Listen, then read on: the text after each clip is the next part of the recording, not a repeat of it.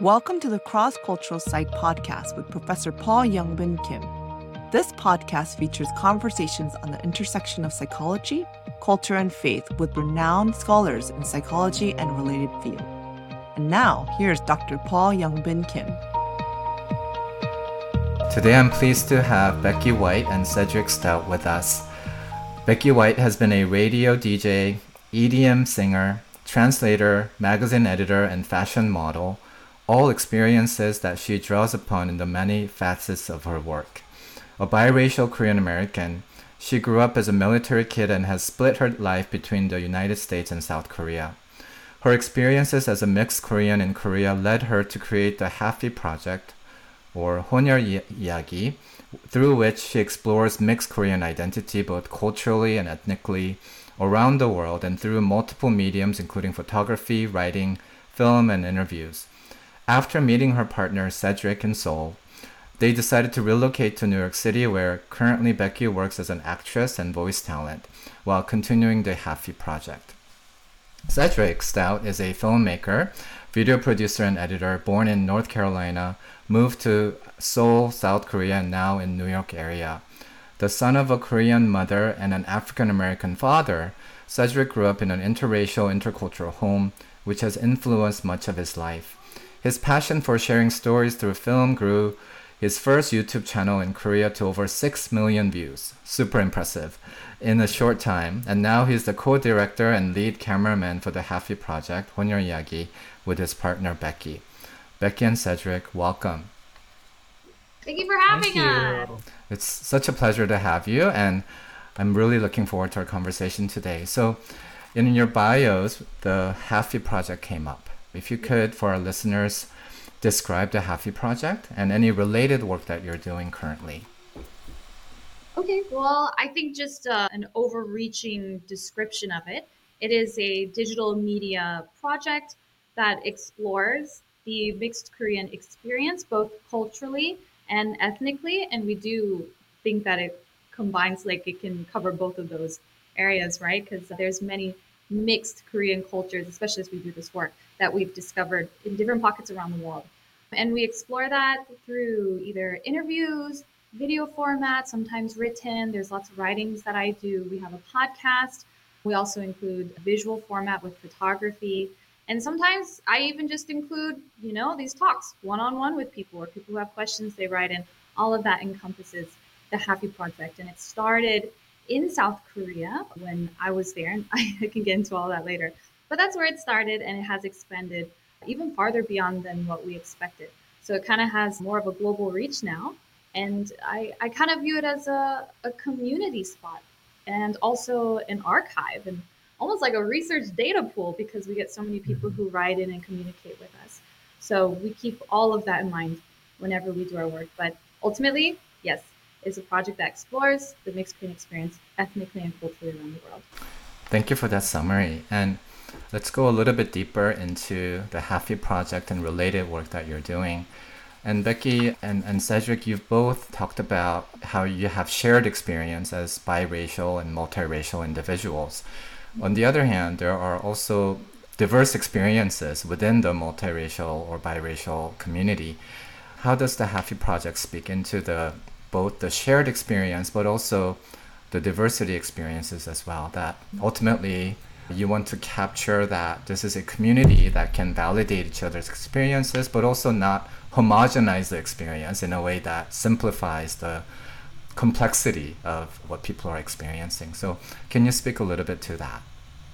Yeah, that's a great question. Do you do you anything on mine? Sure. I'll, I guess I'll kick it off. I think Paul, you hit it right on the head there. I think the Halfie Project is great in that there's there's a, a great pool of people that have similar experiences, or at least there is a common thread within all of us, and that is whether we're ethnically Korean or culturally Korean in some aspect. And I think it's great in that for a lot of people, for the longest time, they felt like they were the only ones like themselves. They felt like there's no one else like me. I'm so unique and I don't have anyone else to relate to. Now, personalizing that a little bit with myself, you know, I grew up in a Korean household as well as a, an American household, with both of my parents being just active participants in raising me. Mm-hmm.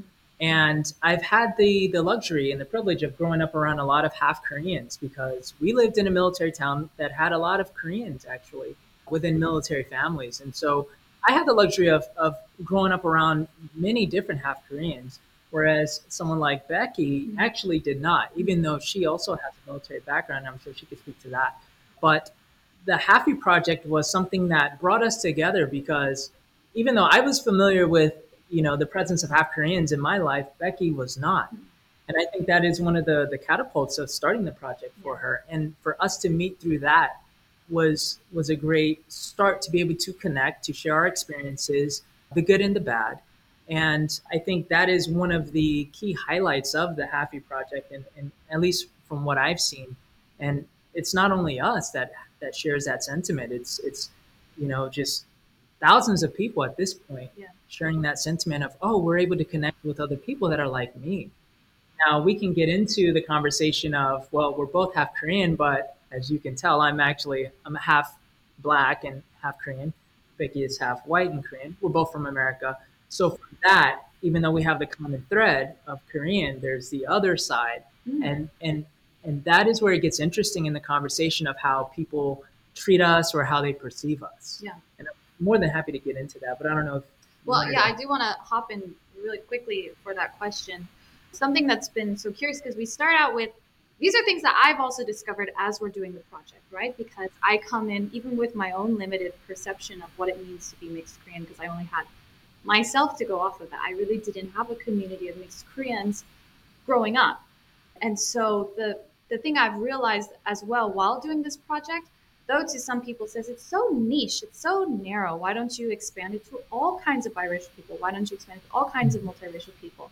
On one hand yes it might feel very niche but the thing i've realized is it's also extraordinarily broad that there are so many people who are mixed korean all over the world who have lived very different experiences but what i think is so key about these conversations is our ability to connect on at least that one level. We have this Korean roots somewhere. We have this desire and interest to be part of that, that uri, whatever that is, what that looks like to you. We're trying to understand it, and that's why we all found the Halfie Project. So this is why, like, yeah, it's just it's just been very interesting doing this project because I myself have also expanded my idea of, of what it means to be mixed Korean. Yeah, so while we're also very narrow, we're also pretty broad. It's exactly like you said. It's really a very diverse group of people. And I don't think people first think that at when they first hear half Korean, but it's, it's very broad. Yeah, I really appreciate your honesty and transparency and, and also mentioning about how you have had conversations about differences in your experiences, right? As mm-hmm. A couple, how you have navigated those stories as well. So, to the degree that you feel comfortable, I know Cedric, you mentioned you're happy to get into some of these stories. What would be an example of something that illustrates the different experiences that even between you and Becky that you have talked about? Sure. You know, we've talked about a lot of the differences, but we've also experienced in real time with each other some of the differences. Mm-hmm. And if I can just maybe start off with an example, and I'm sure it might open up other doors, but something very small is while living in Korea. Now, again, this is a different context versus America, but mm. while living in Korea, we the first layer of our half Koreanness, if I could say it that way, is our image and our appearance. Yeah. And what we've noticed is to the everyday Korean there, how they perceive me as a half Korean is way different than they perceive Becky. And that leads into how we're treated as different. And an example of that, very small, minor as it might sound, is for example, we went to a restaurant one day and they had a host there or hostess who, you know, was seating the guests. And we come up and she greets us in Korean, of course.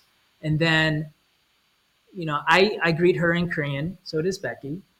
And then she proceeds to speak to both of us, but she speaks to Becky in Korean. And then she she kind of gets confused because she doesn't know what to do with me. Mhm. Probably in her eyes, I'm just just a waegukin or foreigner, Mhm. right? And so, but I've given her no indication that I can't communicate with you, Right. you know, in your native language.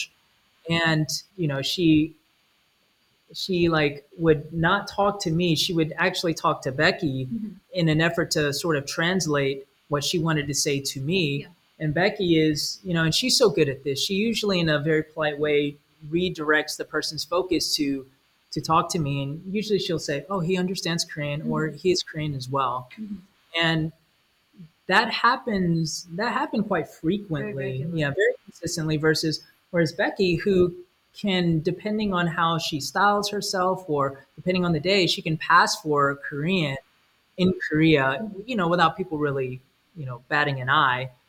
And she doesn't really experience that. Whereas if I'm experiencing that every day, and you know, what I found with myself is it sort of weighed on me as I lived there a little bit longer because I'm dealing with this almost on a daily basis, and nobody means harm by it. Mm. So we have the, we have developed empathy to be able to put ourselves in you know the native Korean shoes, but but I you know I started getting a little stressed yes, by that, sure. and it's just you know after going through it day after day because for me I'm like why treat me differently? I you know I understand the culture, I am part of the culture. I didn't grow up here, of course, in Korea that is, but you know I it just kind of makes me remind myself, or it reminds me of my otherness, you know. And so it's like I'm I'm faced with this every day. Whereas I don't know if Becky could necessarily say this. I know she can, but like in a different way. Extent. Right, right. So she was a great sounding board during that time. Yeah, for sure. a very frequent sounding board. Yes. No, but it's it's like the thing it works to is we understood to some extent what that feels like mutually without mm-hmm. having to explain it out loud. Because it's very easy, you know, to speak to somebody who doesn't know this experience or how it feels. It's very easy to write it off so easy to say like, oh well, you know, it's okay. Mm-hmm. Don't worry, you're 100% Korean. They just don't know. They're ignorant. And people like to use those things to make us feel better about these instances. When in reality, we are very empathetic and completely understanding why people treat this way to us, mm-hmm. but it doesn't change the way you feel about it. It doesn't change your daily mundane experiences of going through that. Right. It's such a curious thing, Professor, because it's like it really is dependent where you are and who's around you. It's very mm-hmm. strongly dependent on the community and society, right? Because I realized this since moving to the US. In Korea, it's probably like 90% of the time I can pass, I just slide through. Right. Then that 10% of the time is a very strong, well, you're just foreigner. Like you're not even Korean. I had no idea, right? But when I'm here in the States, I would say it's probably 100% of the time people's first thought is just mm-hmm. like, oh, she's just Korean. People don't expect me to say like, oh, actually, I was born here. I speak English fluently. so it's a very funny experience and can be a little disorienting, to be honest. Right. You know? Whereas I don't share in that because here I'm just viewed as um, most people don't know what I am, to be yeah, honest. Yeah. Here in America, uh, in Korea, no one ever thinks I'm Korean or guesses. Right. It's curious. It's very curious, and it's it's like what you said. We do wear it on our skin, right? It is that first it's like the multiple layers that people use right. to immediately check off the box of are you one of us or are you not? Right. And the problem with that is the skin, how you look, mm-hmm. your physical features. That's the first biggest box that people check off. Right. And they might behave accordingly to that assumption about you. When if you consider something else I noticed here in the States, we've lived in Korea. We speak the language. We've experienced working and living in Korea in that culture. Yet we'll encounter Korean Americans who write us off as not Korean, you don't know anything because of how we look, even though they've never been to Korea, even though they don't mm-hmm. speak the language. Wow. Any of that. So it's a really interesting dichotomy we experience. I'm just processing everything that you just said, including the fact that, no, this like, is really good. Like, but like, I'm making connections to my research as well and what we talk about in psychological science. I mean, you didn't use the word, but you're describing microaggressions directed toward biracial and multiracial individuals, right? Where there's otherizing. Cedric, you used the word feeling like other, right, or being otherized. The, regardless of the context that you might be in, right? That in the US, in Korea, among Korean Americans, you might feel a sense of invalidation of experiences. And and also, Cedric, you mentioned something about how in Korea you couldn't pass for a Korean, whereas Becky could, right? And in multicultural sciences in the States, we sometimes use the term white passing, white passing to refer to individuals who can pass as if they're white or come across as if they're white. And I wonder if in Korea too, there's a sort of a parallel idea where some people can pass as Koreans, whereas others, because of their visibility, like Becky said, might not be able to, right? And how that leads to then different kinds of microaggressions. And we didn't even get into gender. And so I think all of these things can be so layered and so nuanced. Yeah, Yeah, absolutely. no, we completely agree. Yeah. I know that across various platforms, you've talked about your experiences in the Christian church and growing up in the Christian church. And because this podcast has a theme that relates to Christianity, I was wondering if you would be comfortable in speaking about that experience growing up in a Christian context and how your biracial identity was received or not received, how it was supported or not supported. Do you want to go first? Or? Sure. Yeah, so I think uh, for me, all the way up until the age of 18, most of my, well, let, let me give a little context to my background. My worldview is Christianity and grew up in the church. Also, uh, you know, I'm a Bible believer. I believe in the faith. And I grew up really with my mom taking us to church, which meant Korean church. And so, all the way up until the age of 18, I just went to Korean church. And then I had a period of almost 10 years of going to a non denominational multicultural church. So, the experience of growing up in the Korean church is very, very pivotal, pivotal for me because one, it's a Korean church, and this is where I had most of my exposure to Korean culture as as it is you know, in the States, I guess, with my mother's generation primarily, because the churches we would go to, I would say majority of the members, the Korean members, would be, you know, maybe the, the generation of immigrants from the 80s and 90s and some from the 70s. And so it's really that Korean culture that they brought with them was sort of infused in the churches that I've attended. As far as friendships and relationships, a lot of my churches that I've attended, many other half Koreans there as well. Mm-hmm. So so for me it was never anything that was unique necessarily or, or different. That's that's what I was exposed to. That's what I knew. Mm-hmm. As far as the church, I don't know. I guess because I did grow up in Korean churches around military towns, I mean, I think a, a lot of the Koreans were either married to Americans and had the mixed kids, or they were just used to being in the context of a lot of half Koreans. And so growing up, I didn't feel any different, I don't think. I mean, there was a part of me that knew I didn't look like a lot of my Korean friends or the Korean members of the church, like physically, but I didn't really feel very different. But that's because I also didn't have the, I, I didn't really think about culture in that way growing hmm. up.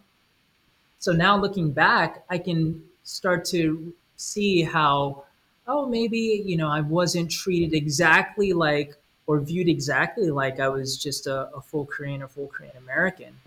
But for the most part, I think my church experience has been one where I've connected with not only my Korean culture mm-hmm. And was able to reinforce the, the little bit of Korean I did know because every Sunday or every Bible study, mm-hmm. I had to insa because my mom would make me, you know, Right. and had to use undemar mm-hmm. um, it gave me a chance to at least be Korean for those moments and be exposed to the different people there. So it was very pivotal for me. And, you know, it was overall very positive. Mm. But again, I didn't really have the, you know, just the, the language or the, Right. the understanding of how to interpret how people are treating me. Mhm. But I don't remember anything, Yeah. you know, traumatic or anything extreme, extremely negative. That is. Mhm. So. Yeah, church is a funny thing because, especially when it comes to the Korean American community in particular, I think it's not just a, a place of religious worship. It's for many people, it's an anchoring point of culture and your your cultural society, your ethnic group. People come to church.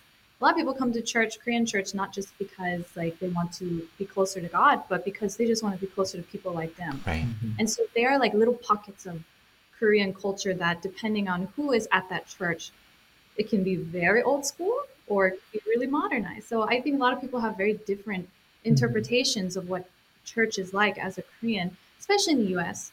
Sometimes positive, sometimes negative. I've been to so many churches just because of how I've moved around so much in my life. So I've never experienced being part of a church where I felt like, oh, this is where it was always, oh, this is the church I go to, not this is my church. Mm-hmm. Because I never had that time right. to really stabilize relationships.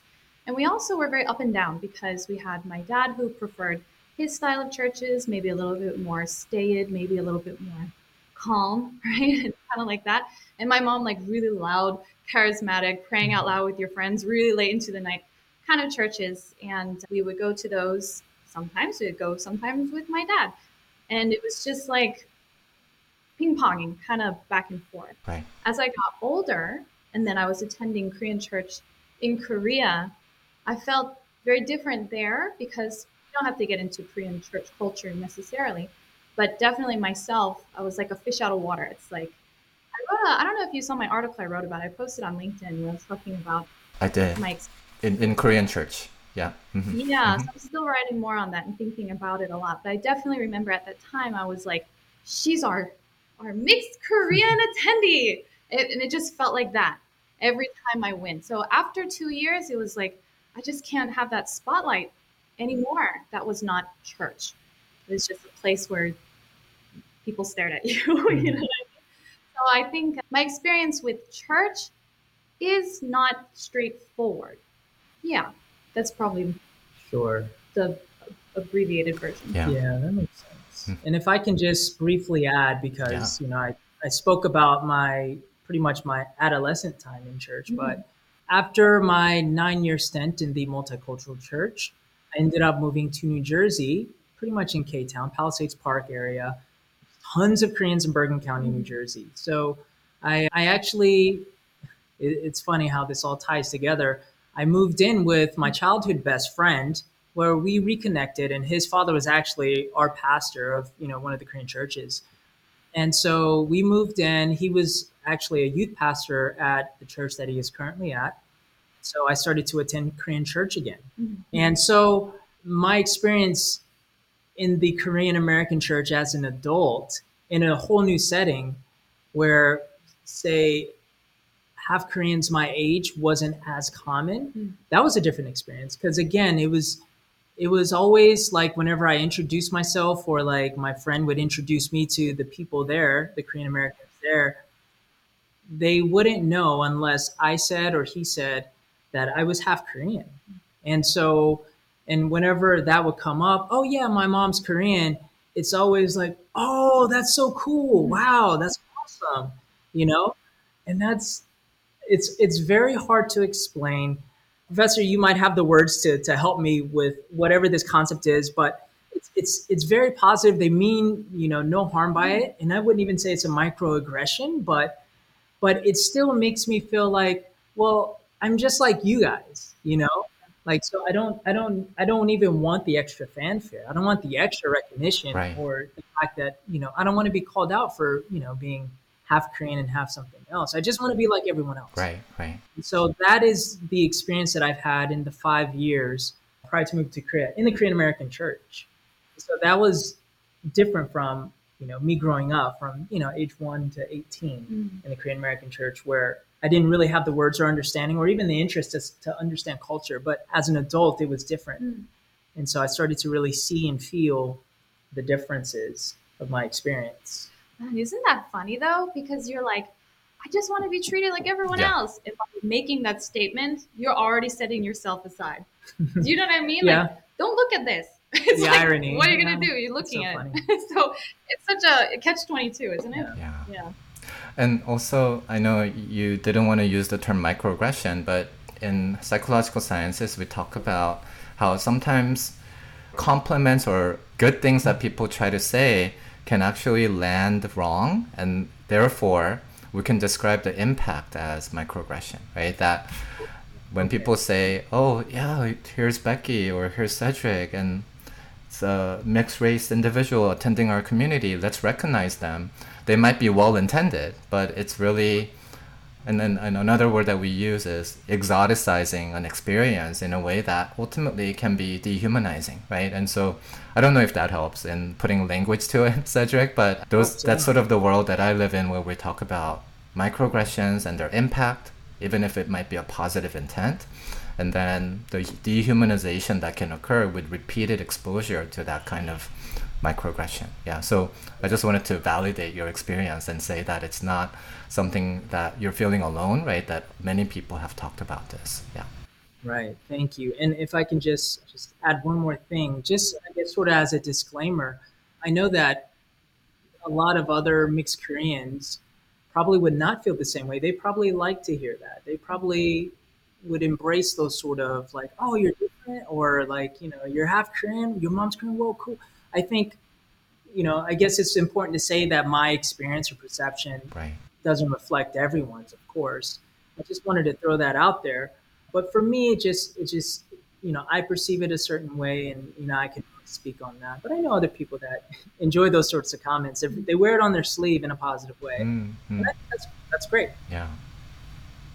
It also reminds me of how, for example, as a person of color in the U.S., I expect that that identity as a Korean American be recognized by others, that other people don't have a colorblind approach when looking at me, right? But at the same time, treat me in the same way that they would treat any other person. And so sometimes that messaging can come across as contradictory and people might actually criticize me for that. But I, I want both, which is to be treated the same, but also to be recognized for my unique identities, right? Right. Yeah. I know you were really gracious in sharing about your experiences in the church. I'm curious about further thoughts on how Christian communities can do better in supporting those who are of mixed race background, who are who have this identity that I would say is a very precious identity that's God given, and how can Christian communities foster an inclusive community for those individuals rather than maybe wounding them, whether intentionally or unintentionally. In Christian churches that I've grown up in, colorblindness has been a major sort of a dominant theme where any kind of teaching around race and ethnicity and culture was about, well, God sees everyone the same and therefore we should just leave it at that, right? No more. And, and I know, Becky, you've talked a little bit about that in my interview with you before and also when you visited my classes. But can you speak a little bit to how Christian communities can do better in this regard? Well, in terms of how the church can help with people, I think you're right. There is a kind of like almost a color blind way of approaching in the US. It's a little bit I don't know, it's a little funny to me. And I feel like that's why sometimes people feel like they have to overcompensate in the US. Um, the, whether this happen, this didn't happen in church, but sometimes I get this feeling is like in the US, if I meet someone else who's Asian, who's in the community with me, it's like they gravitate to me or say certain things that's like, oh yeah, we Asians got to stick together, or Asians we support. And mm-hmm. it's so funny to me because, you know, growing up, I really wasn't around many mixed people, mixed Asians, and then moving to Korea, everyone's Asian. So it's like when I came back to the US and people were very outspoken about, yeah, you just gotta stick together. I just felt so like, ah, I don't know you, you know, because I was just looking at you as a person. Right. But so like my eyes have changed a little bit since coming back. Just just the the discussion and the words that people now use. I think it's kind of like that in church sometimes too. I, I guess my my major issue, and again, I'm not sure if I am the best person to speak on this. This is just things that I've observed, and then the discussions that I've had with the people who have had this as their first-hand experience. But it's just the issue of adoption is very closely tied to Christian church in the U.S., and I think it often is the church that is the first and loudest proponent for adoption right. in America.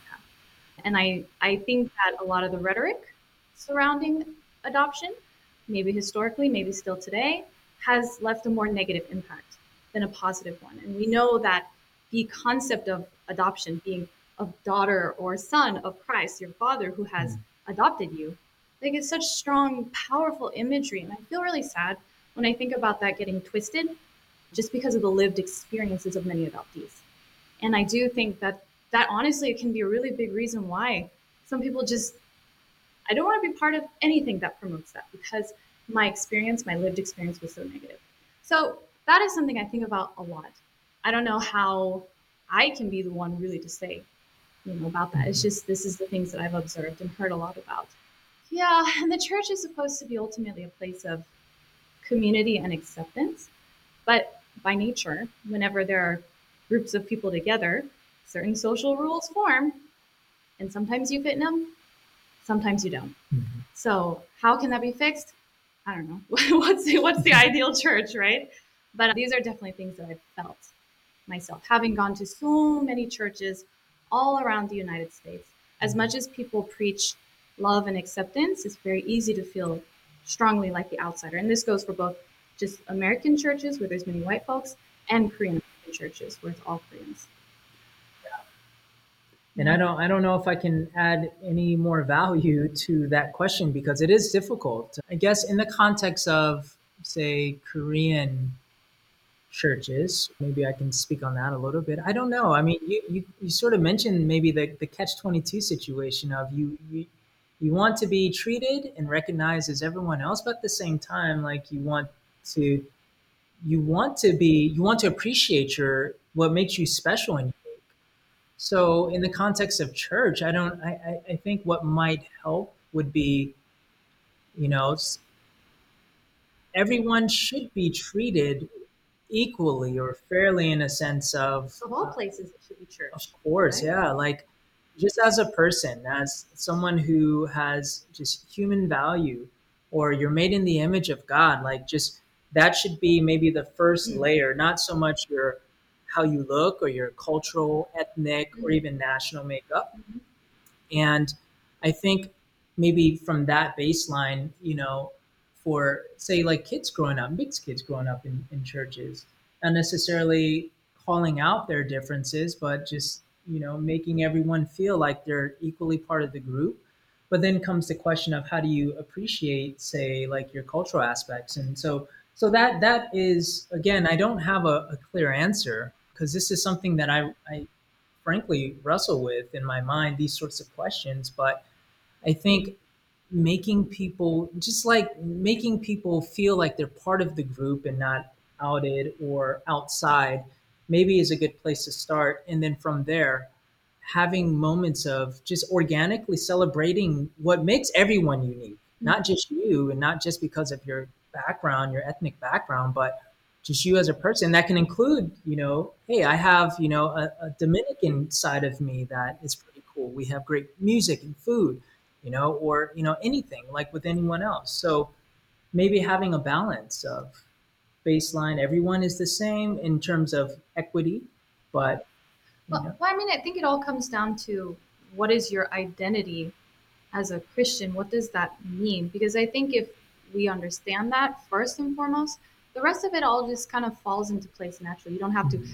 think about where it belongs. If your baseline is already like, oh, I am a daughter of Christ, you are a son of Christ, oh, we're all church, we're part of the family, we're part of the body of Christ, and then outside of that, once you, because that's such a strong mutual understanding of love and acceptance, just by nature as it is, because that's what it's supposed to be.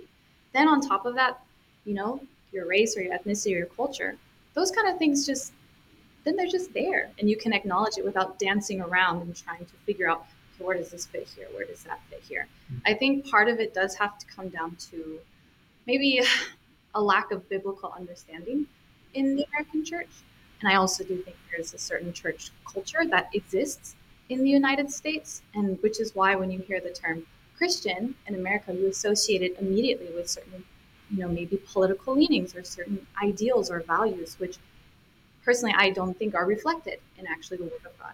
So those probably things need to be corrected right. as well, maybe on a greater whole, which can be, can be difficult, especially when you're the one feeling the impact a lot of the time. Yeah.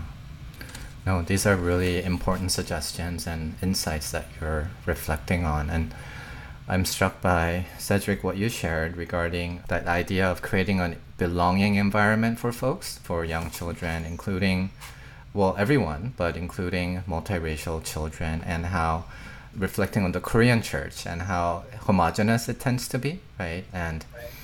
again, context is important, of course, right? Cedric, you mentioned like in a like a military base, maybe there might have been more diversity because of mixed marriages, right? But in the Korean churches that I've been, things have been pretty homogenous, and to be able to then create an environment where it's inclusive of those who are in the statistical minority, right, but still part of the family of God, I think is so critical and sometimes really difficult to do. And I think, like both of you have been saying, I'm still trying to think about what's the best way to do that. And one one starting point might be like a representation and thinking about like who do we have in leadership? Who do we have as Sunday school teachers? Who do, who do we have as pastors, elders? And thinking about maybe diversifying that group in a way that is not the entirety of the solution, but maybe a good starting point, right?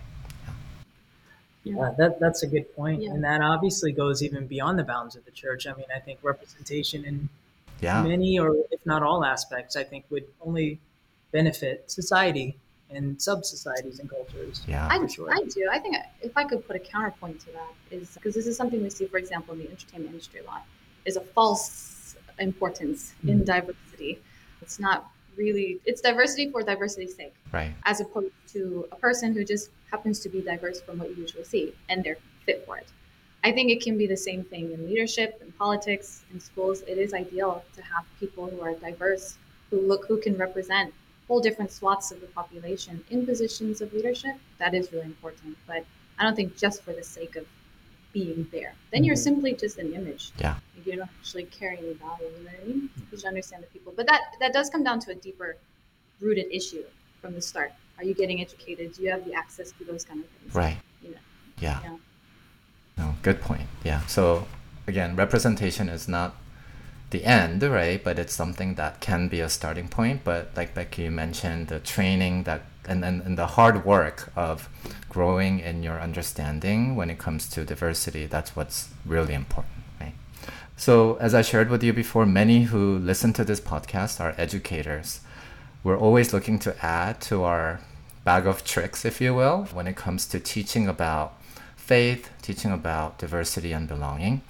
And the reason that I really admire your work is because you are doing educating in a very non traditional way, right? And I guess one big way that you're educating folks is through storytelling, and you do it so well. And I, I want to learn from you, and I think my listeners would benefit from you if you could share a bit about, you know, what that approach is like. Like, how do you understand storytelling, and how does the Halfie Project tell the story of mixed race individuals? in terms of storytelling, so I guess the way that we approach the Halfie Project, and we're really cautious about this all the time, is recognizing the value in each story and giving each story the gravity it deserves, whether it's very sad, whether it's really funny. As long as the story is honest, we are happy to share it.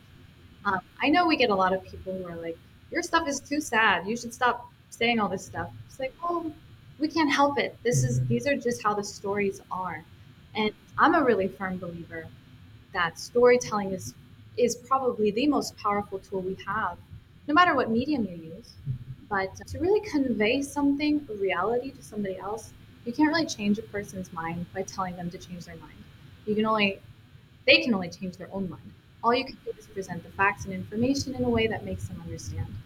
And I just think stories are the most powerful way to do that.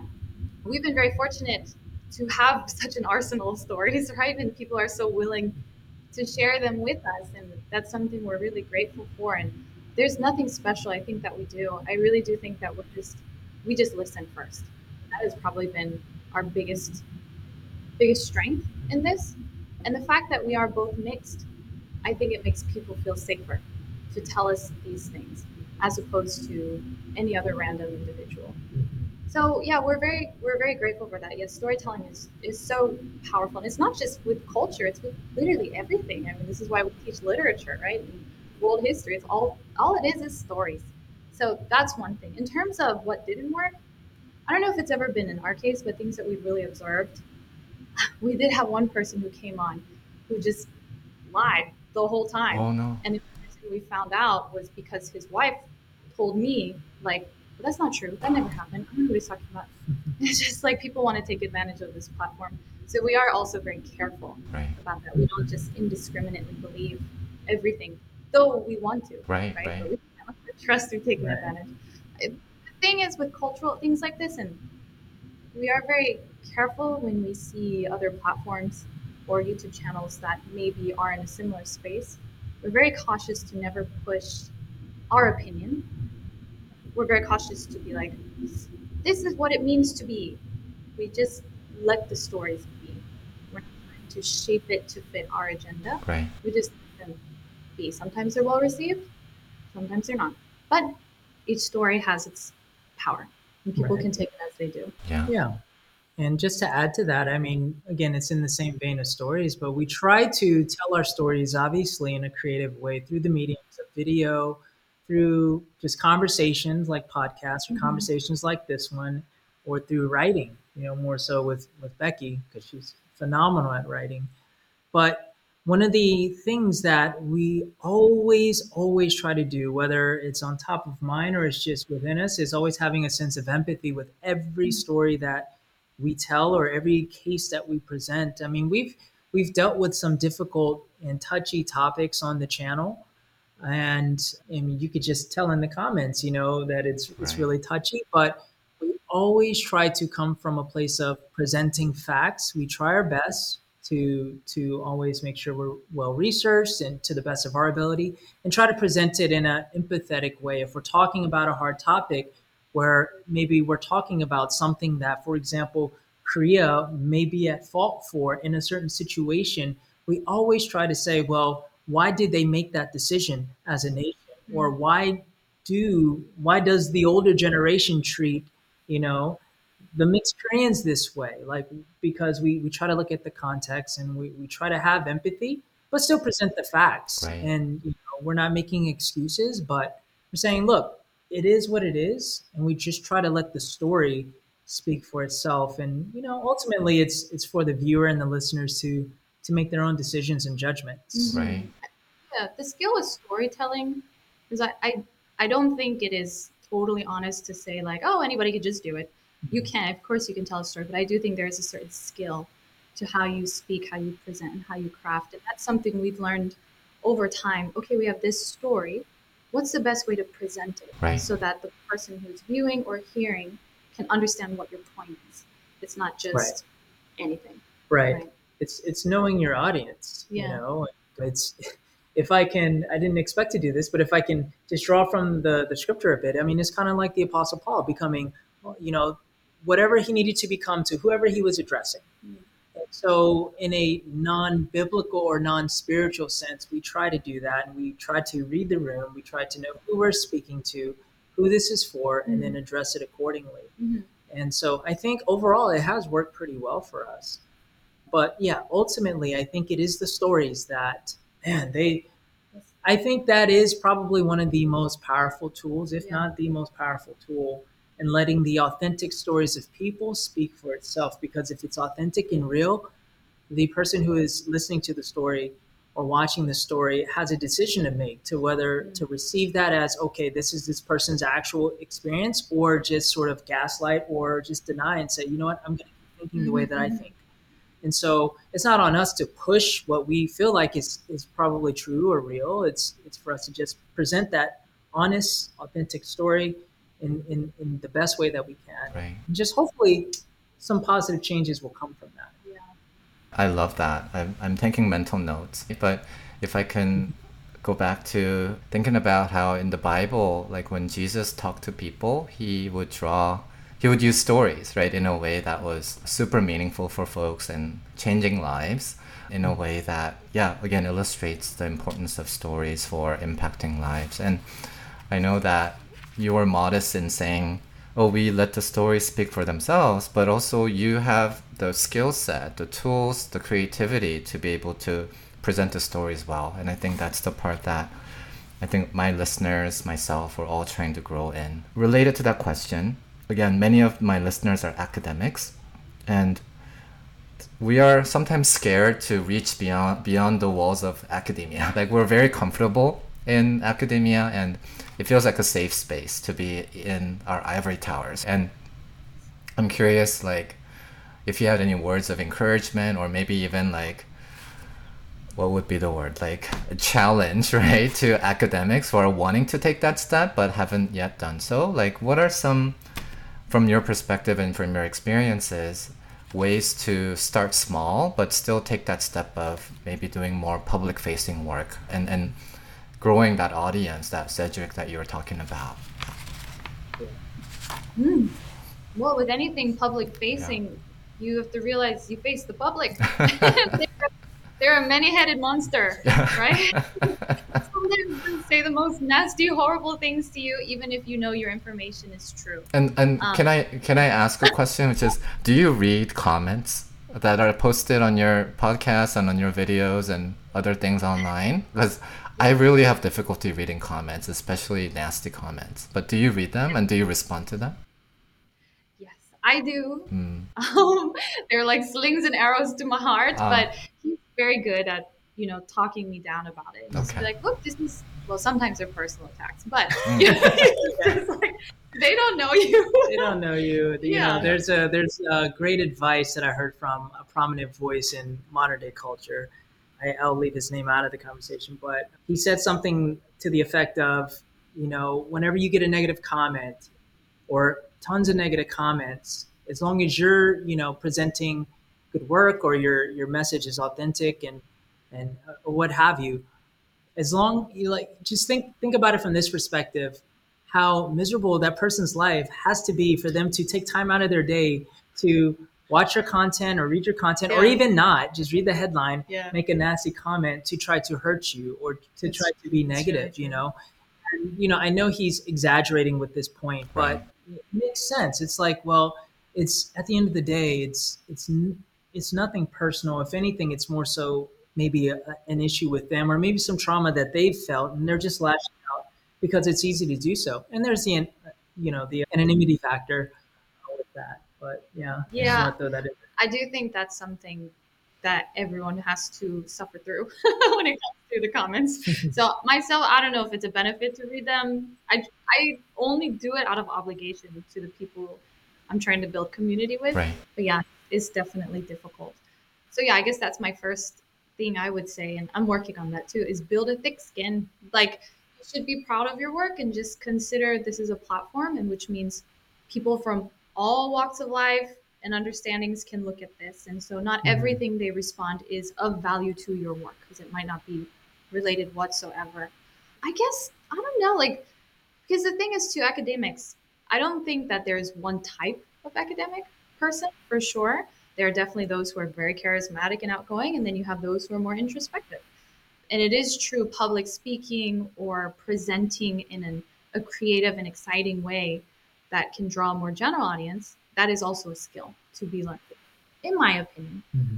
Yeah, so I don't know if even just doing it entirely by yourself is always helpful. Even myself, once I teamed with him, things totally changed, and it really helped to have somebody to bounce mm-hmm. off of. So it can be very daunting right. when you're first dipping your toe into that. Yeah. If I can offer my perspective, maybe to any educator or someone who wants to maybe get their message out there, get their face out there a little bit. We live in the social media era. For me, it's it's free attention that you can get for whatever message that you're trying to convey, big or small. And so I'm in the camp of, you know, no matter what space you're in, whether you're in education, entertainment, or anything, I feel like for nine times out of 10, there's something that you can do on these social media platforms to, to further either your brand or your message. And so my advice is to just start. Mm. That is literally what I did off the advice of the same gentleman I actually mentioned before. In 2017, his advice was document, don't create. Mm. And this is right when I decided to move to South Korea. I was not a filmmaker nor photographer, had none of these skills. And I said, you know what? I want to document my experience mm-hmm. of mm. going to Korea, which opened up the whole door of me getting on social media, growing an audience and a following, getting my message out there. And ultimately, that led us to meeting mm-hmm. and me being part of the Halfie Project. And so I could have never guessed that these doors would have opened for me had I not just made that one decision based off of, you know, his advice to just basically just start, just mm. press record. It's, you know, your worst video in my case is going to be the first video. And it'll only get better, better from there. So, so my advice is, you know, if you have a message and you feel like you want to share it with more people, I think social media through whatever platform you can get on, to be honest, and whatever you can handle, whatever's in your bandwidth, I'd say just start start start posting, start you know getting your message out there. If you don't want to show your face, there's other ways to do it. Podcasting is you know still a very relevant means to do that. Right. Mm-hmm. So that would be my advice. You know, the technical you know sides of maybe growing an audience. There's resources out there for that, but my thing is to to just start start with what you have in your audience now. Yeah. Let's be honest, mm-hmm. Professor Kim, he wasn't that great when he first started either. But no, he's, I wasn't. He's improved over time. It's, it's, yeah, the receipts are still there, so it's hard. It's hard to believe though that that looking at your work now, yeah, yeah. Please go back and, and look. This is really good advice. I think that initial step, regardless of what the product is, is so important, right? That that first foot into or first step toward that. I've it's not a question that I wrote down, but as you're talking about social media, I wanted to ask you as sometimes as a Christian, I have this internal conflict about using social media to promote my work because one way to think about social media is a promotion of the self, right? And that's so counter to some of the cultural values that I've internalized within the church and also in the Korean setting as well. As you know, a big cultural value in Korea is sort of the erasing of the self or at least lowering of the self. But social media says you really got to put yourself out there. And so, how do you reconcile that dissonance, especially from a Christian perspective, but also from a cultural perspective? I think you will be able to speak better than me on this because I've also mm-hmm. very until very recently I've always been like, especially with the Halfie Project, I was just like, I don't want to show myself. Mm. I think this is not about me. I don't want to draw attention to myself. So I'm just gonna be behind the scenes mm. and everything. And he was I the said, one. No, you gotta mm. show your face. Mm-hmm. Changed in my mind. Mm. Still, I struggle with it for sure. But you know, maybe you have better. Yeah, I guess in the context of, I guess coming from a, a Christian worldview, faith. For me, I think one way to maybe reconcile that feeling, because I understand, you know, especially in my younger years, I was very, I was a super it was almost borderline zealot mm. for my faith. I toned back a lot. but so I understand the feeling of wanting to always be humble mm. and you know not put yourself out there, putting others first. But then you know the way I think of it now is through social media. For me, it's it's not ultimately about me. I mean, let's be real. Part of it is you know I do want to like. There's some things that I want to get. I want to get recognized. Right, right, right. I want to get some validation yeah. too. But ultimately, I am with everything I do, I try to add value to people. And then whenever I started to, especially in the beginning, started to get the the feedback really through the comment section and then people starting to follow me on socials and sending me messages, I started to realize, wow, this what I started is is bigger than what I had originally intended because it's reaching people. I'm getting messages of people saying how my content or my story has changed their lives. Mm-hmm. And then I started to realize, you know what? I, I want to use these tools and resources to be able to just continue the work. You know, I had no grand ambition of, you know, I want to hit a million subscribers or anything like that. To me, that's very arbitrary. But I've just wanted to grow as, as big of an audience as as as I can, right. just with what I do authentically, organically. Let the cards fall where they may, and through that process, just add value to people, give them something that they can take and I, I think with the Halfie Project, that is also the same thing of what we want to do. It's not something that I mean we don't you know we've we've invested time, we've invested a lot of money mm-hmm. into it, and not for any sort of gain back. You know, and I think that is sort of the heart check for us is mm-hmm. like you know what are we doing this for? So I think maybe that can sort of help reconcile those yeah. feelings. At least it, it, it, did for me, yeah. for sure, and it continues to do so. Yeah, there's yeah. something. It's it's almost like it's almost like sometimes we associate being in front of people and showing your abilities as pride, and I think there can be a negative pride for sure, mm-hmm. right? Where it's coming from look at me. And then there's like just proud of my abilities. This is what I've worked hard on. This is what I've researched. This is what I've produced. Look, isn't it great?